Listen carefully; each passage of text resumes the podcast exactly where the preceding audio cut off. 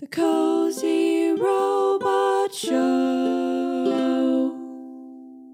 Well, hey, Cozy Robots. I'm Mike McHargue, and this is a show about how we understand our feelings and the world around us and uh, how those things go together, which is so important in the world that we're in right now. We're so glad that you have joined us. I'm going to move a little window here real quick. It was just in the way.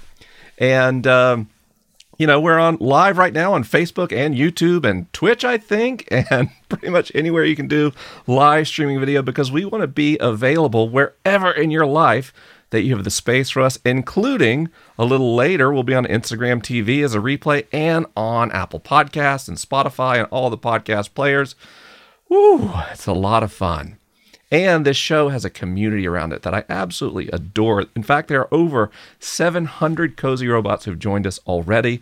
And the Cozy Robots are the people who pick the topics for our program, they interact with me, and we actually do an after party right after the show on Discord as soon as it's over. So if you'd like to learn how to become one of the Cozy Robots, go to cozyrobots.com. And with that, tonight, let's talk about what we want to get into. And that's the power of play. Have you ever noticed that the world was magical when you were a child? I mean, do you remember what it was like to pick up a stick and have it turn into a sword or a magic wand? Do you remember what it was like to go into a magical realm with other children almost on demand? There was no limit to what the world could offer us. And then I want you to think about what it's like the first time you meet someone at a social gathering meant for adults. The different dynamic there, where we try to appear very serious, we try to appear uh, very impressive. We talk about what we do. We talk about uh, what uh, you know what what we're up to financially, or or you know what projects we're working on.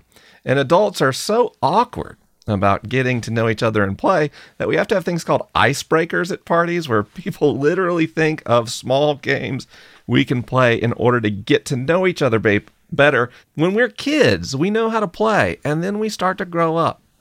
And when we grow up, life gets more formal, life gets more serious. We take ourselves more seriously. We try to fit in uh, with other adults by talking about work kind of things.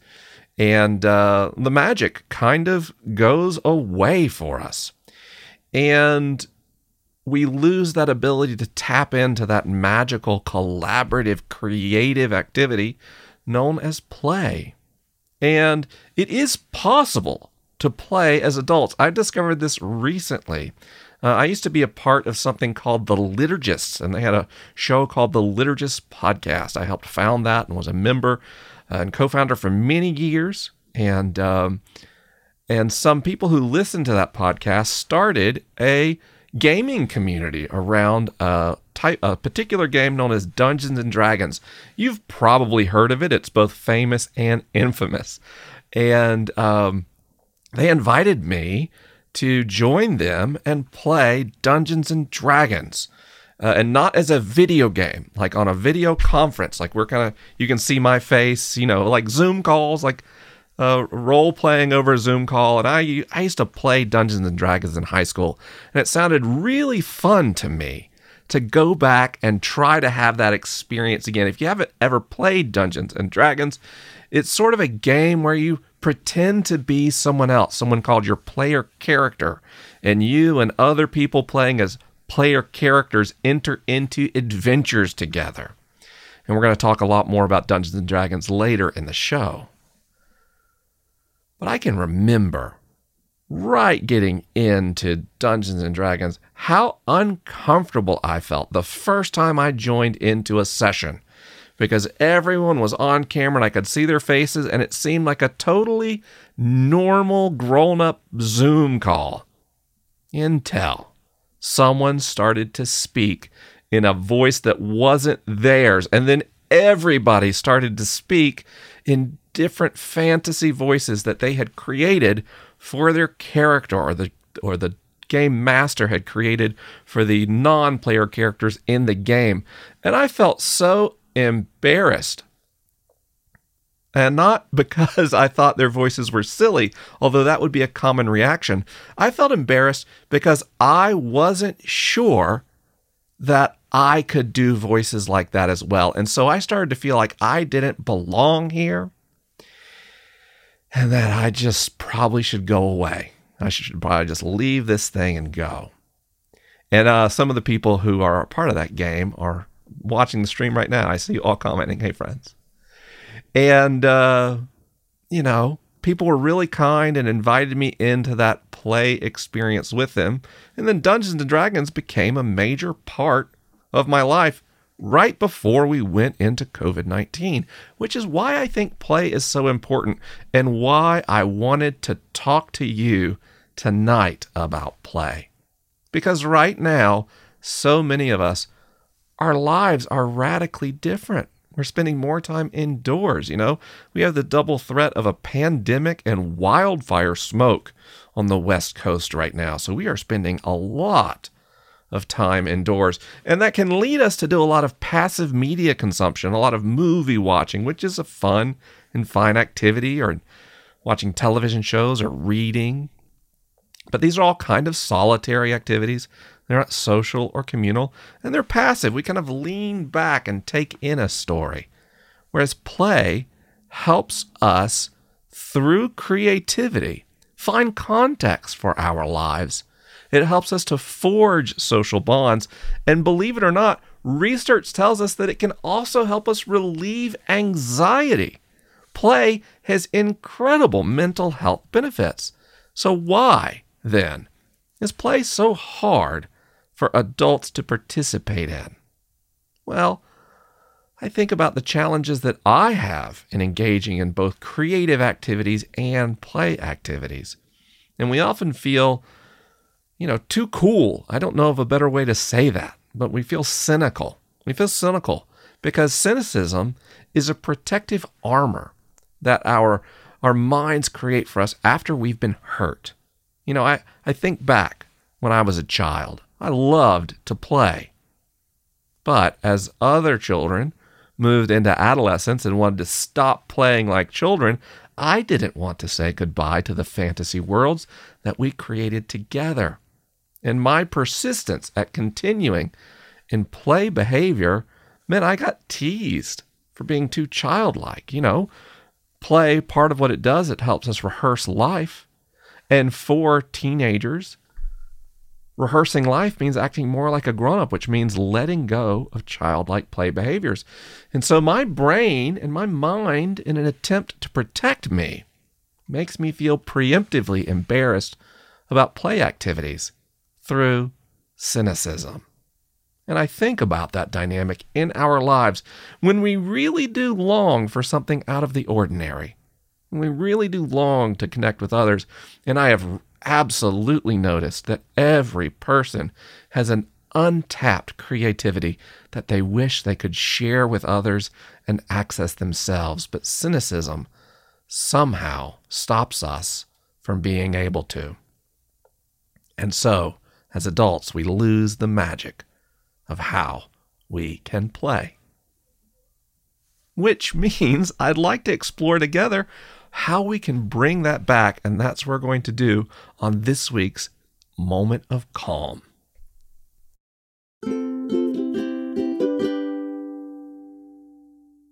So, this is the time uh, when we do some kind of meditation together.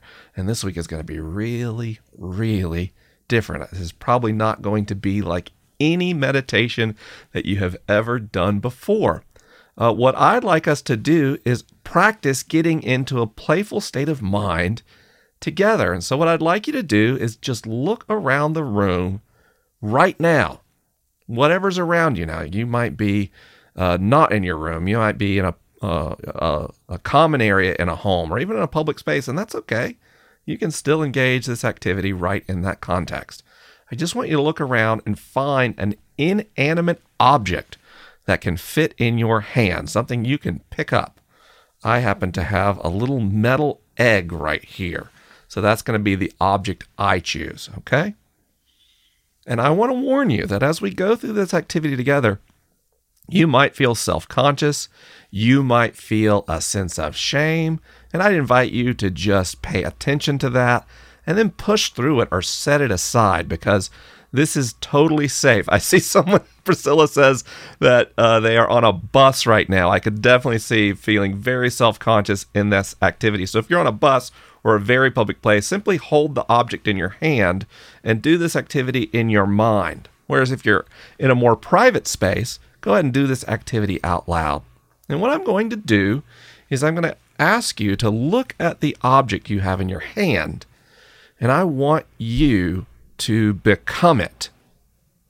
And what do I mean? I'm going to ask a few questions, and I would like you to answer as that object, not as yourself. This is a very simple way that we can practice and rehearse playing together.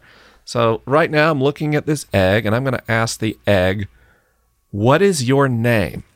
And the egg has told me immediately, I'm Egger. like Edgar, but Egger. There we go. so, whatever object you're holding, I just want you to ask it its name. And the first thing that pops into your mind as that object, that becomes the name. That's okay. Don't overthink it. Don't go into perfectionism. We are not here to win an Academy Award. We are here to try and play together. So, what is your name? Okay. Then I want you to ask your object, How was your day? And I want you to try to answer. Stephanie, I love that you have your inhaler named Al. that is wonderful. Okay. Yeah. So we've got our object, its name. Now, how was your day? Let's go and answer as the object. How was your day? Just a sentence. Egger, by the way, told me that Egger's day has been lovely. And then finally, I want you to ask your object, what does it do for fun? Just say, what do you do for fun? And then answer as the object. Okay?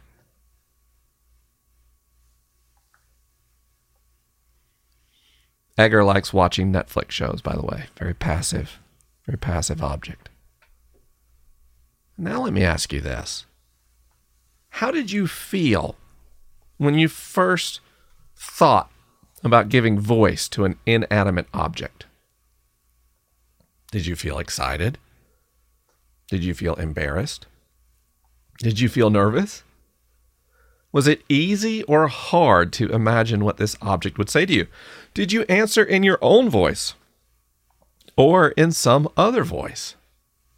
And no matter how you responded, everything is okay because the whole point of play is letting go of our inner critic and letting go of our perfectionism and instead enjoying something unself consciously. So, as you practice play in your life, I'd invite you frequently, as you notice objects in and around you, to ask them what the, what the name is, what your name is, how is your day, and what do you do for fun, and just see what kind of magic might already be all around you. All right, let's keep the lights on. The Ask Science Mike, excuse me. Old habits die hard, you know. I, I get into the ad read and I go straight in podcaster mode. the Cozy Robot Show wouldn't be possible without the support of amazing sponsors, one of whom is BetterHelp. BetterHelp is affordable, private online counseling that I absolutely adore and use myself. Uh, it's available anytime and anywhere, which in this day and age is so important. BetterHelp lets you connect with a licensed professional therapist online. And they even handle the matching for you. I know for me, trying to find a therapist is one of the hardest things about getting mental health support. And so you go to betterhelp.com slash sciencemike and fill out a questionnaire and they will match you with a counselor that is well equipped to help you through the challenges you may be facing in life right now. They're available via chat, text, call, and video. It's all socially distanced, private, and secure.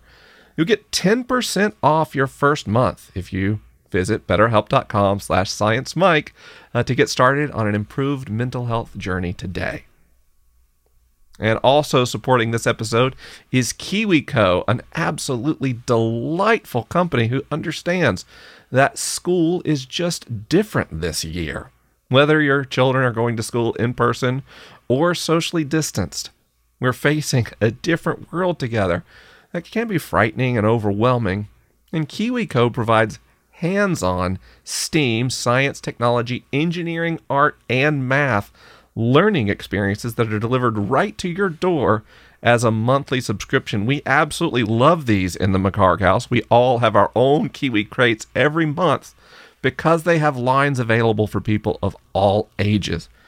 KiwiCo does such a good job of this that they've delivered over 20 million crates and counting, and you can get 60% off your first month of any KiwiCo line by visiting kiwico.com slash asksciencemike. And I, by the way, I love it when you all tag me in pictures on social media of the Kiwi co boxes or excuse me crates that you have built uh, either yourself or with your kids. It's tons of fun. So again kiwico.com slash science mike. And now i'm really really excited about this as we talk about play i want to introduce you to two of my friends who host a program called good mythical morning they also host a show called ear biscuits their name are rhett and link and we had a delightful conversation about play, which, as you'll be able to tell, was pre recorded, as my shirt's going to magically change. Here we go.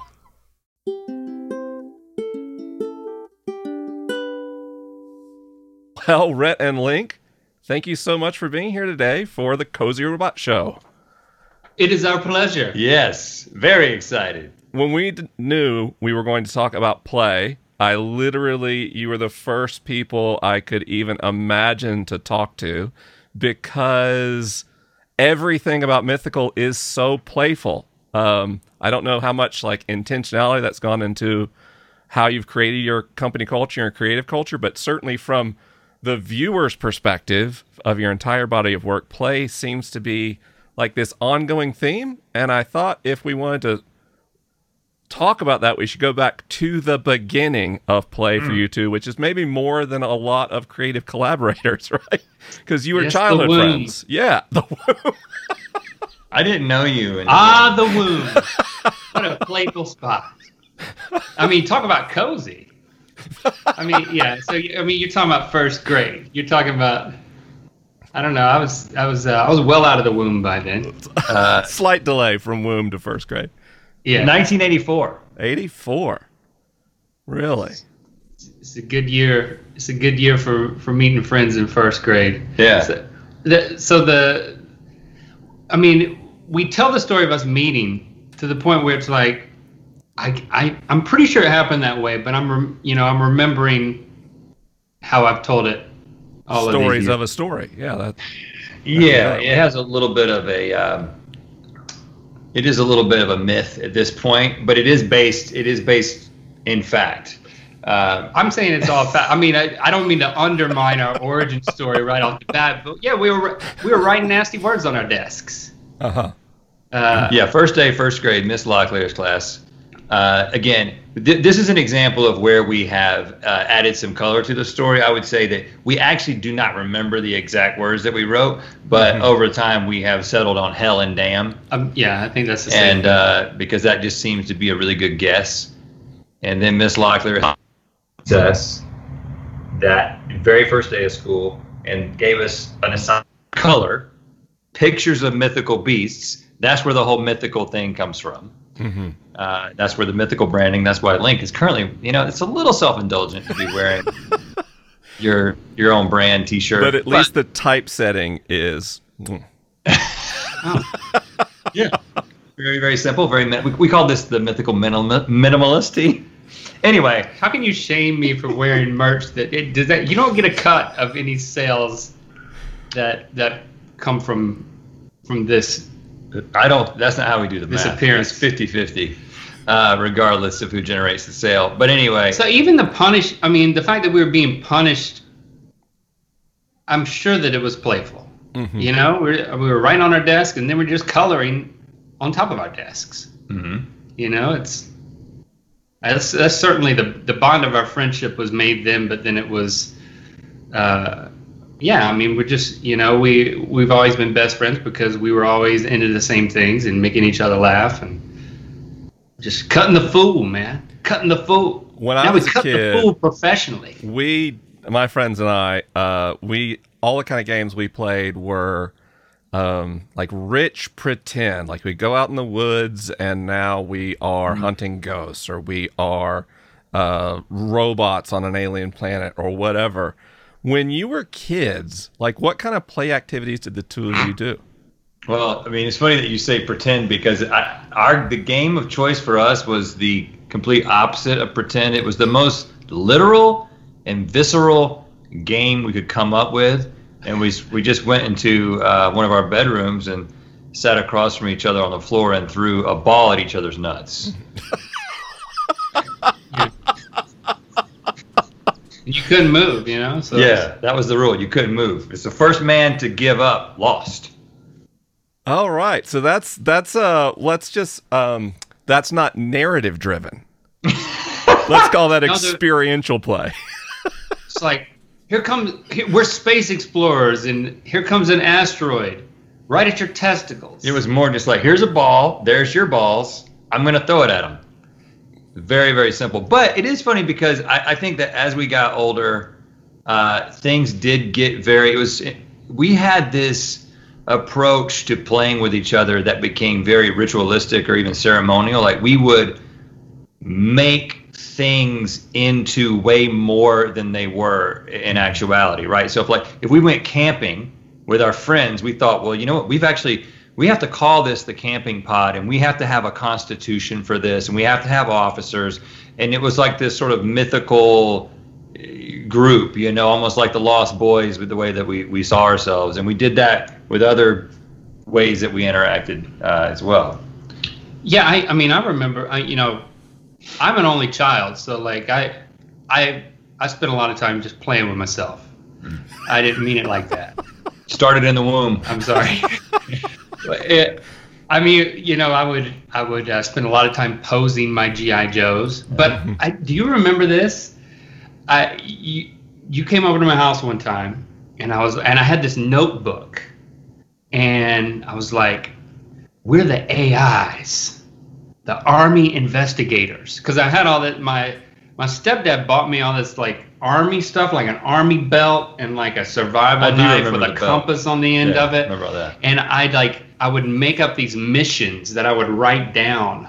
And i would usually conduct these by myself but then when you came over i was i was a little embarrassed but i was like do you want to be an army investigator? We can and you just we like you said we would go in the woods and just like investigate. Hmm uh, I don't. i don't did know we if we ever ever discussed anything? we didn't solve much So th- that's kind of that's what I wanted to get at. Um, so you're you know going into the woods with your own creative investigation with like ranking and structure. I think is uh, that's funny. We, we all had like officer roles in my play group. Yeah. when we were it's I, that might be like a a a, a kind of man boy thing.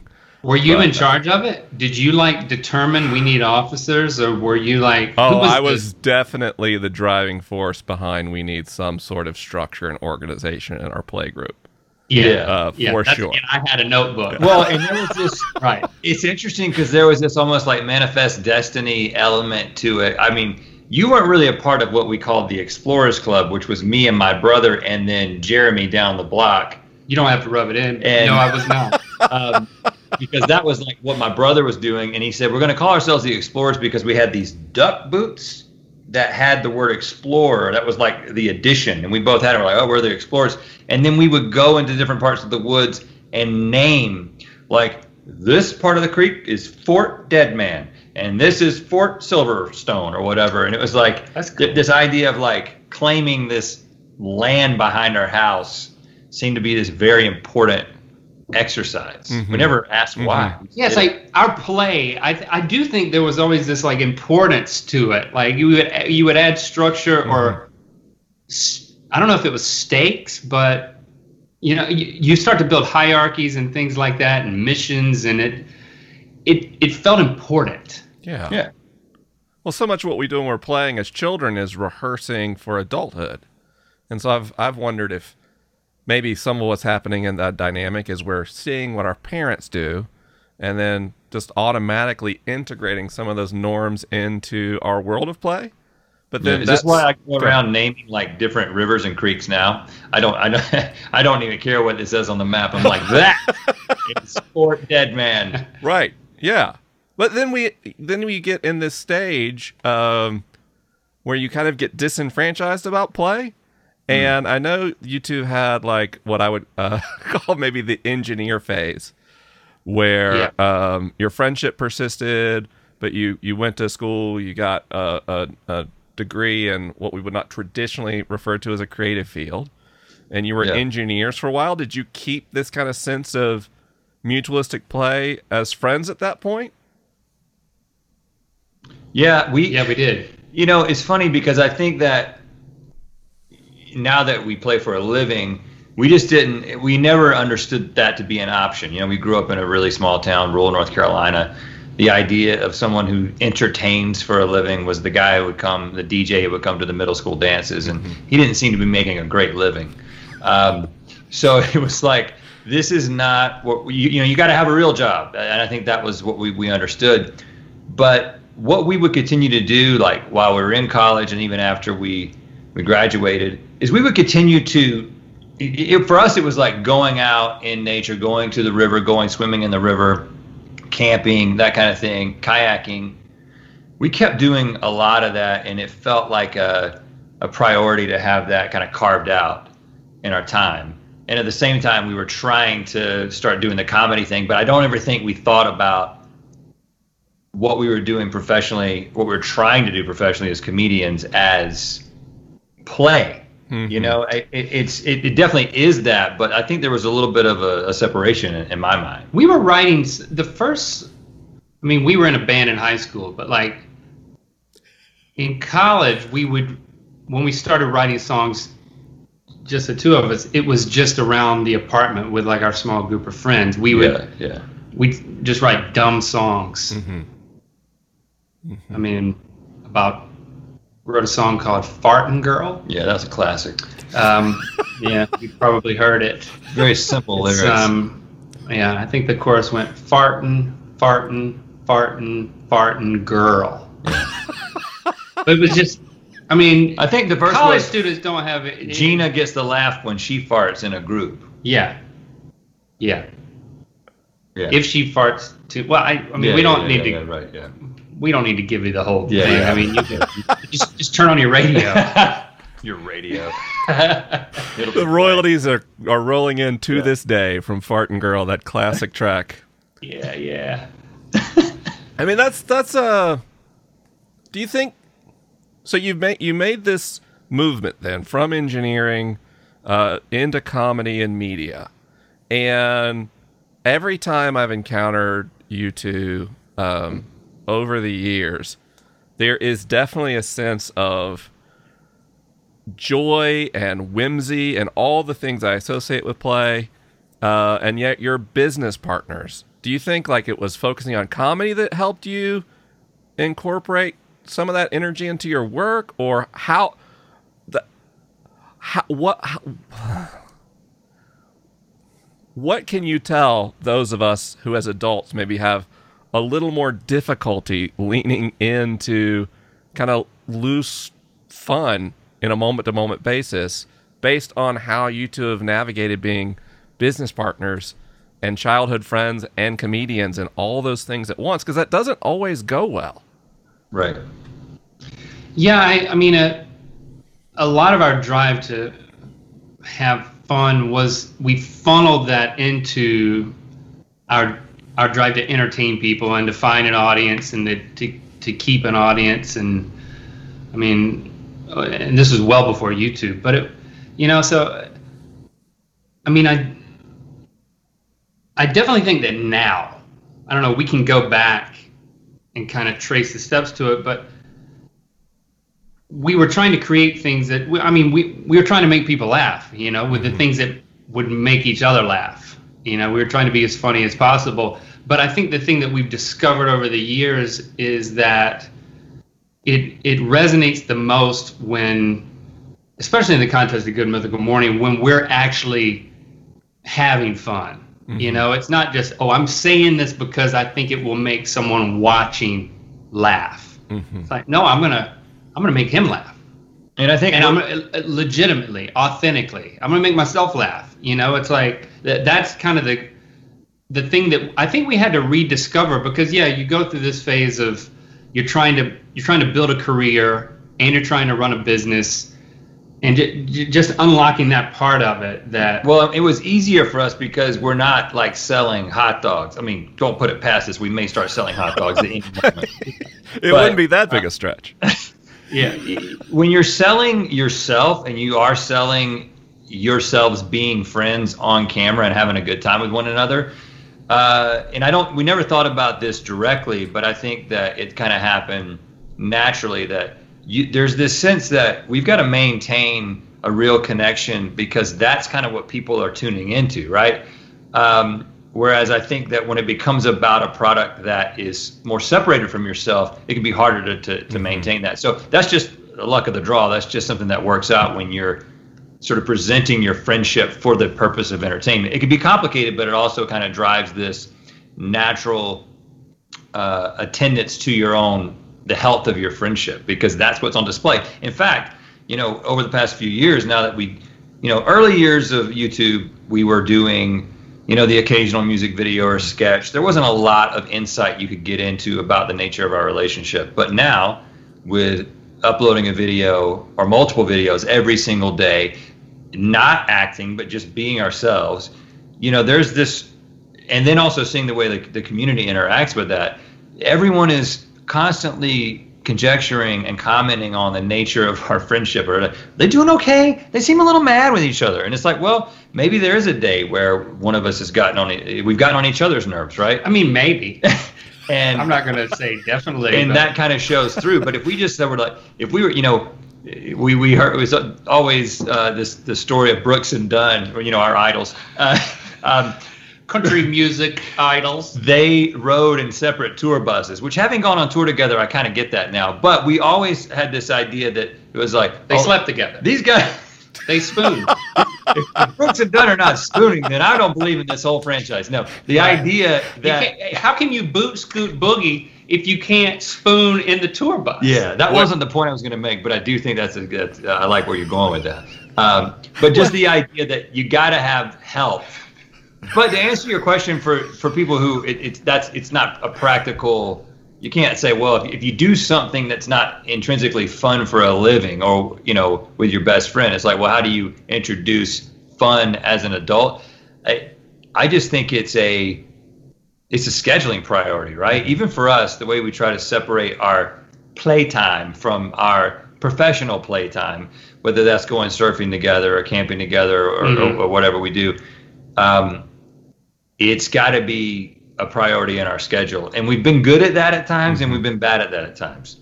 Uh, but the moment that we don't get serious and say, "Hey, listen, we actually need to set a time where we're going to go do this fun thing," and it isn't first and foremost for an audience; it's for each other. Yeah. Um, then that those are the that's when we're on top of it. Well, that that's uh well, number one, I was today years old when I learned that Brooks and Dunn sang Boots Scoot and Boogie." That just Whoa! thank you for that information. That was You're welcome. that was new for me. I would have never guessed. Uh, but then uh, it is interesting that dichotomy uh, of trying to maintain a sense of fun in your work because you do work really hard. Like, oh my gosh.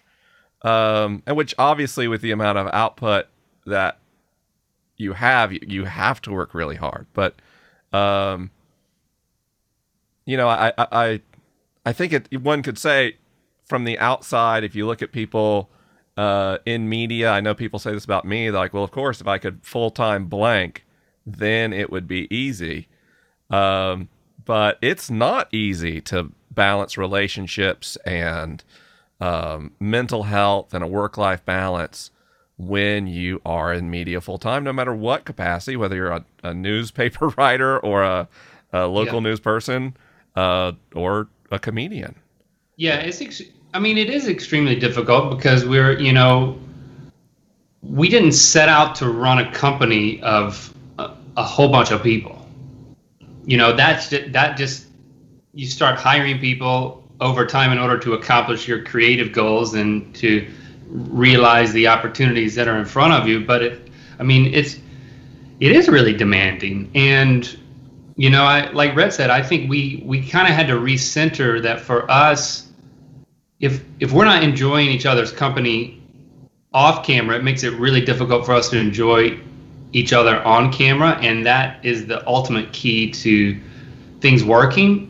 Um, but i i have to think it applies to people who you know it's them having them playing or having fun is not a, is not not their job or Mhm. the thing that they're producing but it's still if you're not a happy person who can f- find a find a way to engage your passion i even if it's not direct in that there's you know it's it seems pretty essential because it comes through anyway you know if you're i mean that, f- for us we got the anything we were creating we had to believe it would work but we had to get excited about doing it. It had to be fun to try this type of video. Hey let's do this let's do a music video where everything's in reverse and we have to you know we have to work really hard and invest a lot of time to to execute this crazy idea we have but it's but we were really excited about it. Hmm um,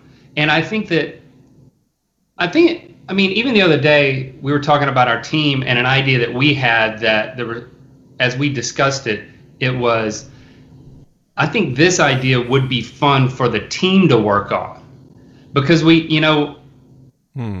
we kind of know from our own experience that even though they're not on camera and it may not it's not going to come through directly we do think it comes through indirectly all the time that like if everyone working for us is not really engaged engaged with their passions and having a good time that, it, that that's not it's not really going to work hmm so now we find ourselves coming greenlighting ideas that we think they can get into, and it and if if we step out of it and just give them more rein to have fun with it, then it's better and we Mhm. benefit. So I don't think that's something we ever calculated, but we just we want to give them the experience that we have because we know that that that comes through.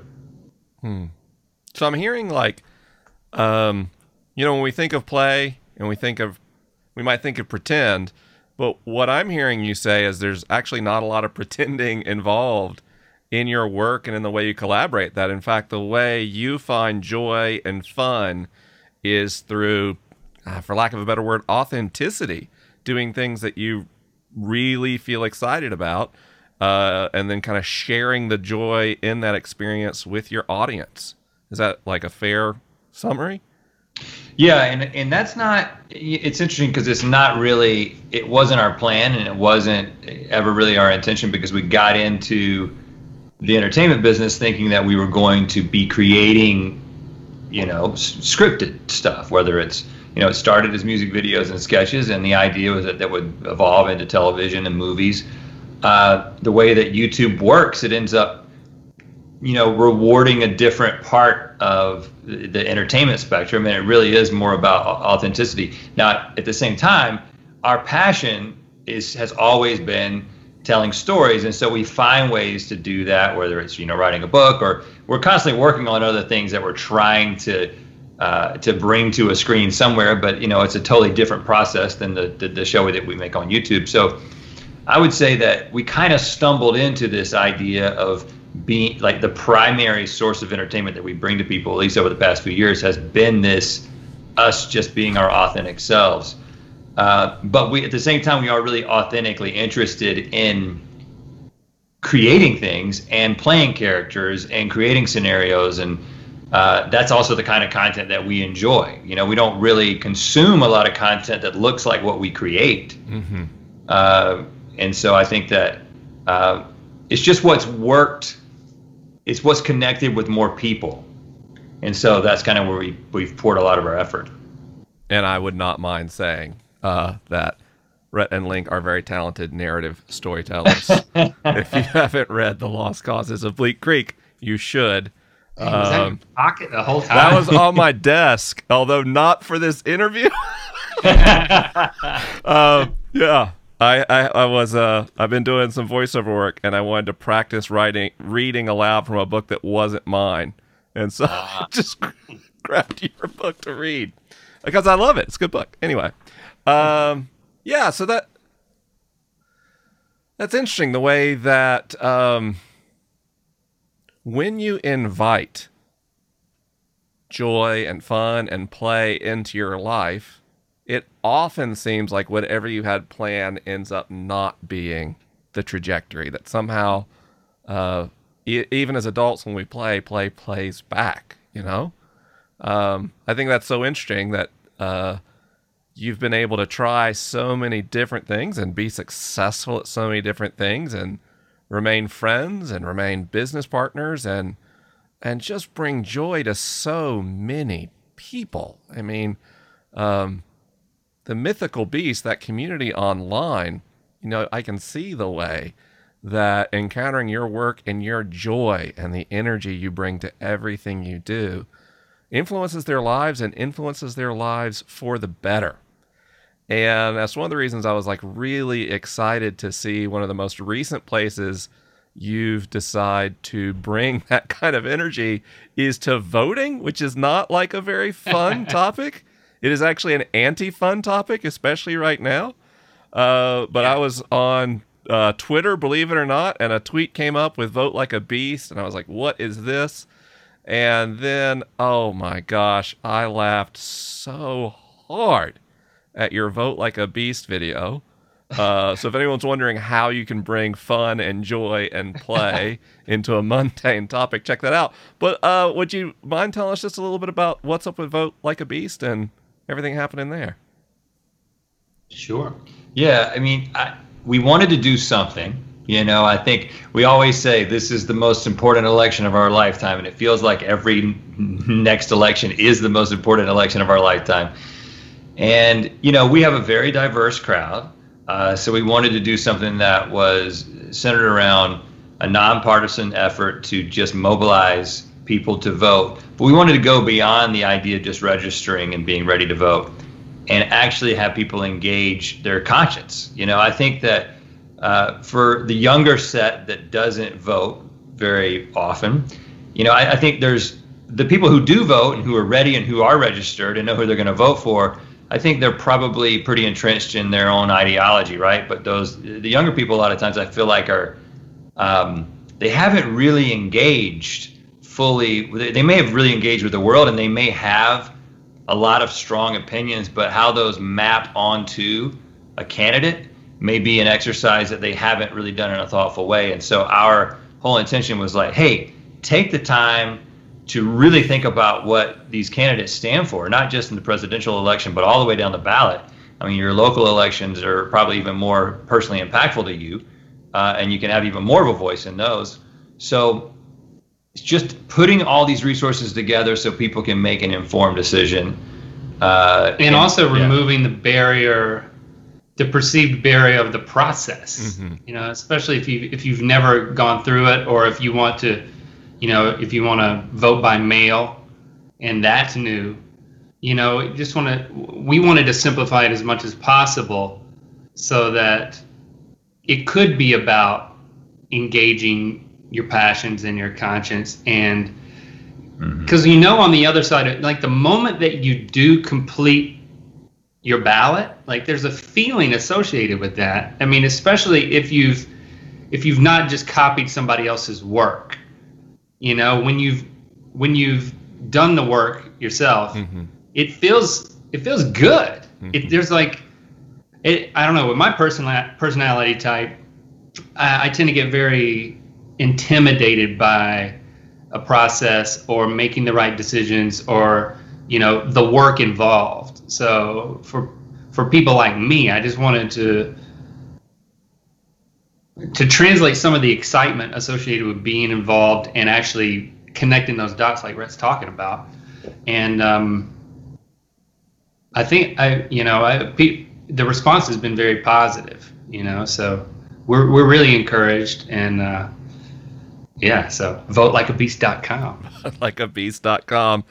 And uh, speaking of URLs and places to send people, for those handful of folks who uh, this may be their first Rhett and Link experience, you have an enormous catalog of work and multiple uh, ongoing programs. So, what's a good front door for somebody who's wanting to check out what Rhett and Link are about for the first time? Oh gosh, I guess mythical.com. Yeah, mythical.com does a good way of bringing it all together. Every everything that we offer. Okay, great. And I would say, uh, if you're a podcast listener, which you probably are if you're watching this show, Ear Biscuits is extraordinary. I was not actually much of a uh, YouTube fan until I started watching Good Mythical Morning, and it's completely changed my relationship to media. Uh, and I definitely made the the leap into being a full on mythical beast and becoming a daily viewer. So I would recommend that you all do as well. Um, and I'll I'll lean in here because I, I'm quite serious.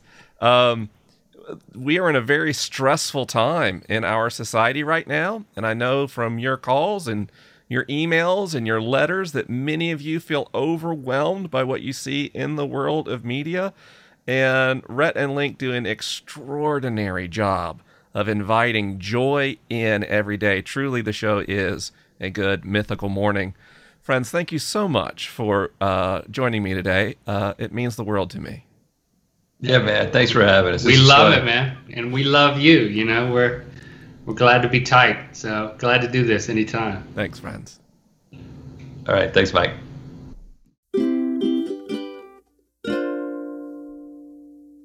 Well, the Cozy Robot Show comes from another program called Ask Science Mike, a podcast that I did uh, starting in 2014, moving on in today. And we've tried to bring that energy forward into this program where we explore the things that you're curious about, which, by the way, we could use your questions. If you go to cozyrobots.com, you can upload a video question about topics that we're going to be exploring together in the future. Uh, and let's go ahead and start doing that right now. This week we're talking about play.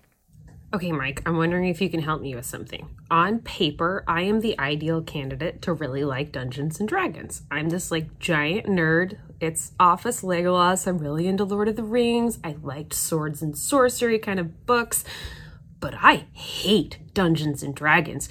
It is so complicated, and I don't like how many rules there are, and I just want to like play and pretend and have fun. Um, I in spirit, I love Dungeons and Dragons, where it acknowledges this kind of imaginative play aspect that dies a little bit as we grow up. Um, I just don't like the current manifestations of it. Um, can you make any recommendations for me as something that's maybe a little bit less controlled that scratches that same itch? Thanks.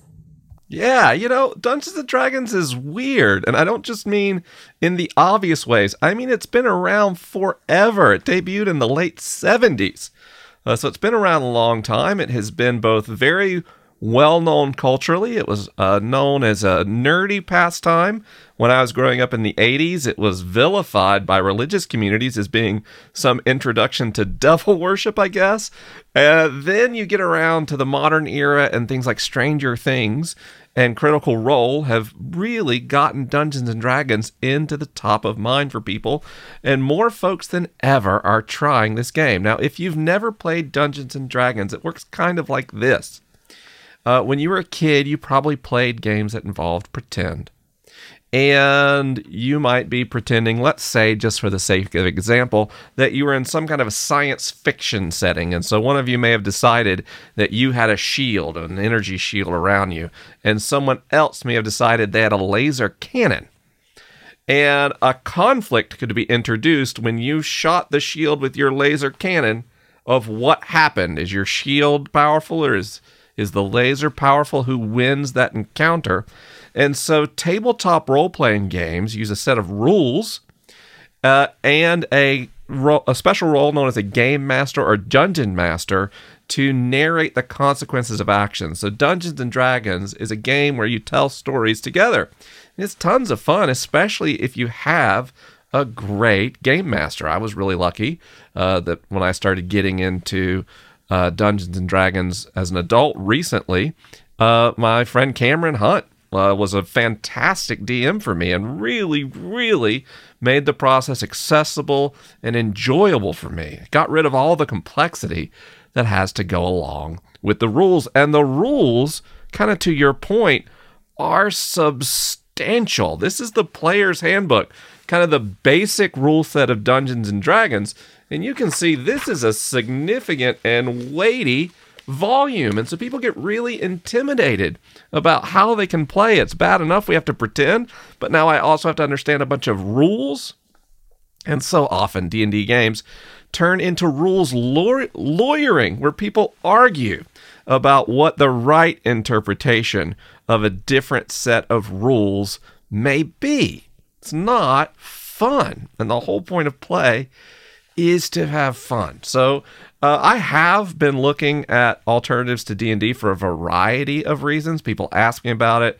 Uh, you know, some other reasons as well. My, my, friend Alex and I have really been looking into different game systems, and um, one problem with finding alternatives to Dungeons and Dragons is D and D is so popular that it has lots of resources, and I don't just mean books where you have different play scenarios and you have different rule sets and you have different monsters and all that kind of stuff. Uh, one problem is D&D is so popular that there's lots of people to play with. There's a lot of people who know how to show up at a table and play D&D. There's a lot of people who know how to be a, a game master uh, for Dungeons and Dragons. And there's other communities. I see someone mentioning Warhammer 40k in the comments right now. Uh, that's an amazing game. It's even more complicated than Dungeons and Dragons. So the game, because of its origins and kind of geekdom and nerd community, I guess the complexity is viewed as a as an advantage, not as a disadvantage, and that definitely does affect people's ability to enter the game. Uh, now, I want to be clear in D&D, the only rules that apply are the rules that you and your table decide they apply. So one thing you can do is communicate with your DM that you just prefer a more simplified experience. A good DM's job is to help you understand what happened when you made a choice. And their job is to know the rules the best they can. And uh, I would say a good way to think about tabletop roleplay gaming is keep the game moving forward. Anytime you get bogged down in ruling, uh, it slows the game down. It's not fun. You know, when I am a DM, I'm always focused on keeping the game going and uh, that makes it more fun. But I, there are a few systems I've been exploring that I, you know I just like to let you know are out there in case uh, you'd like to think about this at your table. One is the Cypher system, which is uh, ba- uh, the basis for a game called Numenera, uh, which does a really, really good job at simplifying the rule set. Uh, the person hosting the game really has to figure out how hard something is on a scale of 1 to 10 in order to be the uh, Game Master, which is much, much simpler. There's another system that's much older, known as Basic Role Playing. It strips away most of the cruft from the core D&D rule set. It's an older system, but it is well known for being very simple and very accessible. And then finally, Savage Worlds is a game system that a lot of people enjoy, and there's a lot of different games based on the Savage Worlds engine. That's the set of rules uh, behind a gaming system. Of the three, Cypher's probably my favorite. I don't have a lot of time. Uh, I haven't played a full session in any of those systems. Uh, but, you know, as I've been looking around and researching these things and talking to friends, those are three that seem to come up a lot. And uh, the big thing I would say is, um, you know, these systems have evolved the way they have for a reason. When you get a lot of people at a table together, there's so many cases where you're going to have to imagine uh, the way a game can unfold when people come up with really wonderful scenarios. You know, for those of you who have never played a game like Dungeons and Dragons, it's really unimaginable. You know, it got me through COVID. It got me through uh, the most severe case of depression of my life. I was in a a gaming community on Discord focused on D and D that I mentioned uh, earlier in the program, and uh, the time we spent there together exploring uh, a world that didn't exist together, the freedom, you know, when you play a video game, even if it's an open world game, there really are constraints on what you can do. But when you're playing a role playing game, a tabletop role playing game, uh, you can tell the game master you want to do anything. And they can come up with an outcome for that. You can go places that there was no map created ahead of time, and the uh, game master can create those worlds on the fly. It's really fun and really satisfying. So I'd say on the one hand, try something like Cypher that might be more simplified and more accessible. And uh, then on the other hand, you know, think about giving uh, a stripped down version of D&D another try. If you get a really good, uh, passionate game master who focuses on storytelling and the fun of play, you might find you spend less time thinking about dice. Hi, Mike, longtime fan and listener. I was curious why some families or adults like to play more than others. Uh, my husband's family loves board games, and three of my kids love board games. My family doesn't really do board games. I like them sometimes, and I have one kid that likes them sometimes. And I was just curious if there was any science behind why some people like to play games and others don't. Thanks. Yeah, I think about this a lot. And one of the things I've been learning a lot about more recently in life, not because I'm curious, although I am, but because it is helping me get through challenging situations in my life, is a field of psychology known as family systems theory. And family systems theory uh, looks at not just individual people, but the dynamics they create as a family unit and the way that shapes our personality and creates this little microculture that is unique to a family that, uh, you know, grows up together, where parents learn to be parents and caregivers learn to be caregivers at the same time that children are learning to be people. You know, I think back to my life. As a parent, there are so many choices I would have made differently with the knowledge I have now. You know, I love my children and I have always done my very best for them since before they were born. And at times, gosh, my very best was based on misguided assumptions or outdated research or, gosh, just a bad judgment call. And when you put on top of that the exhaustion that comes along with being the caregiver for a small child, and you can see how things get complicated. And then you have this another small issue. I brought into my role as a parent admiration for everything my parents did well and a determination to not repeat anything I perceived as a mistake on their part when I was a child. Family systems create radically different cultures in different homes based on people's development based on generational behaviors. And so some families have a family system that is simply more open to spontaneity and creativity, and other family systems are less open to those things.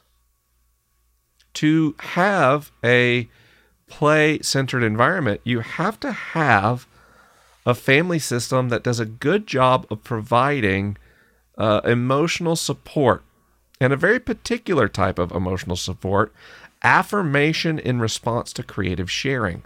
Because when we share creative things, we open ourselves up. We're very vulnerable. I don't know times in life, or at least not many, where we feel as vulnerable as we do when we share our creativity. That's one of the reasons adults find it so hard to play.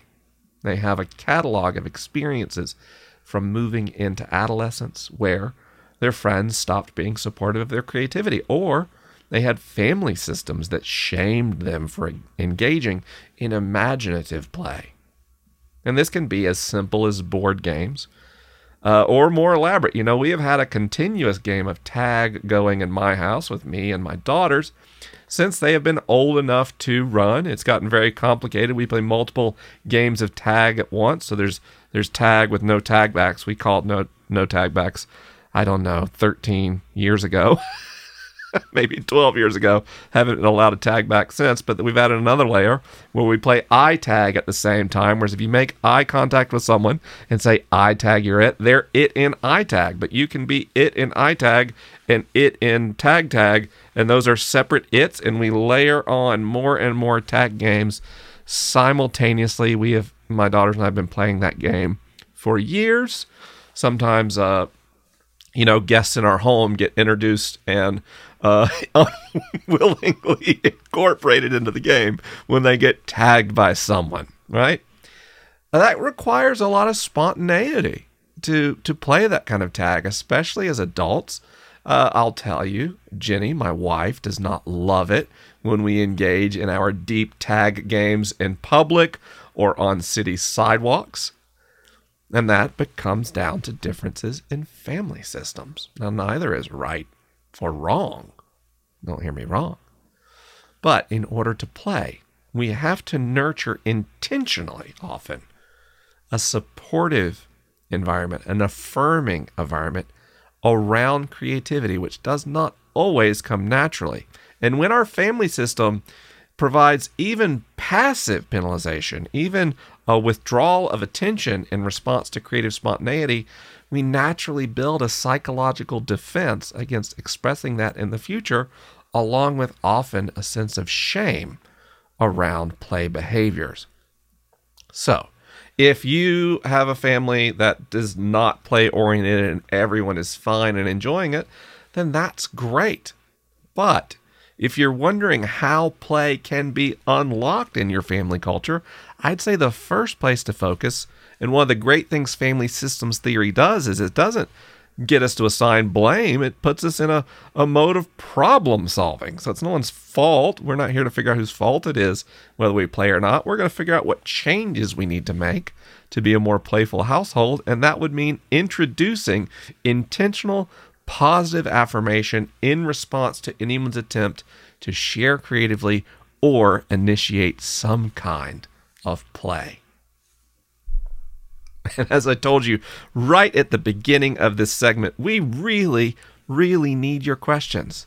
Our next episode is going to be called Feeling Fragile, and it's about why it's so hard for us to talk about difficult topics like climate change and racism, and the way our bodies and minds tend to shut down when those matters come up. So you can help us have that conversation by sending in a question.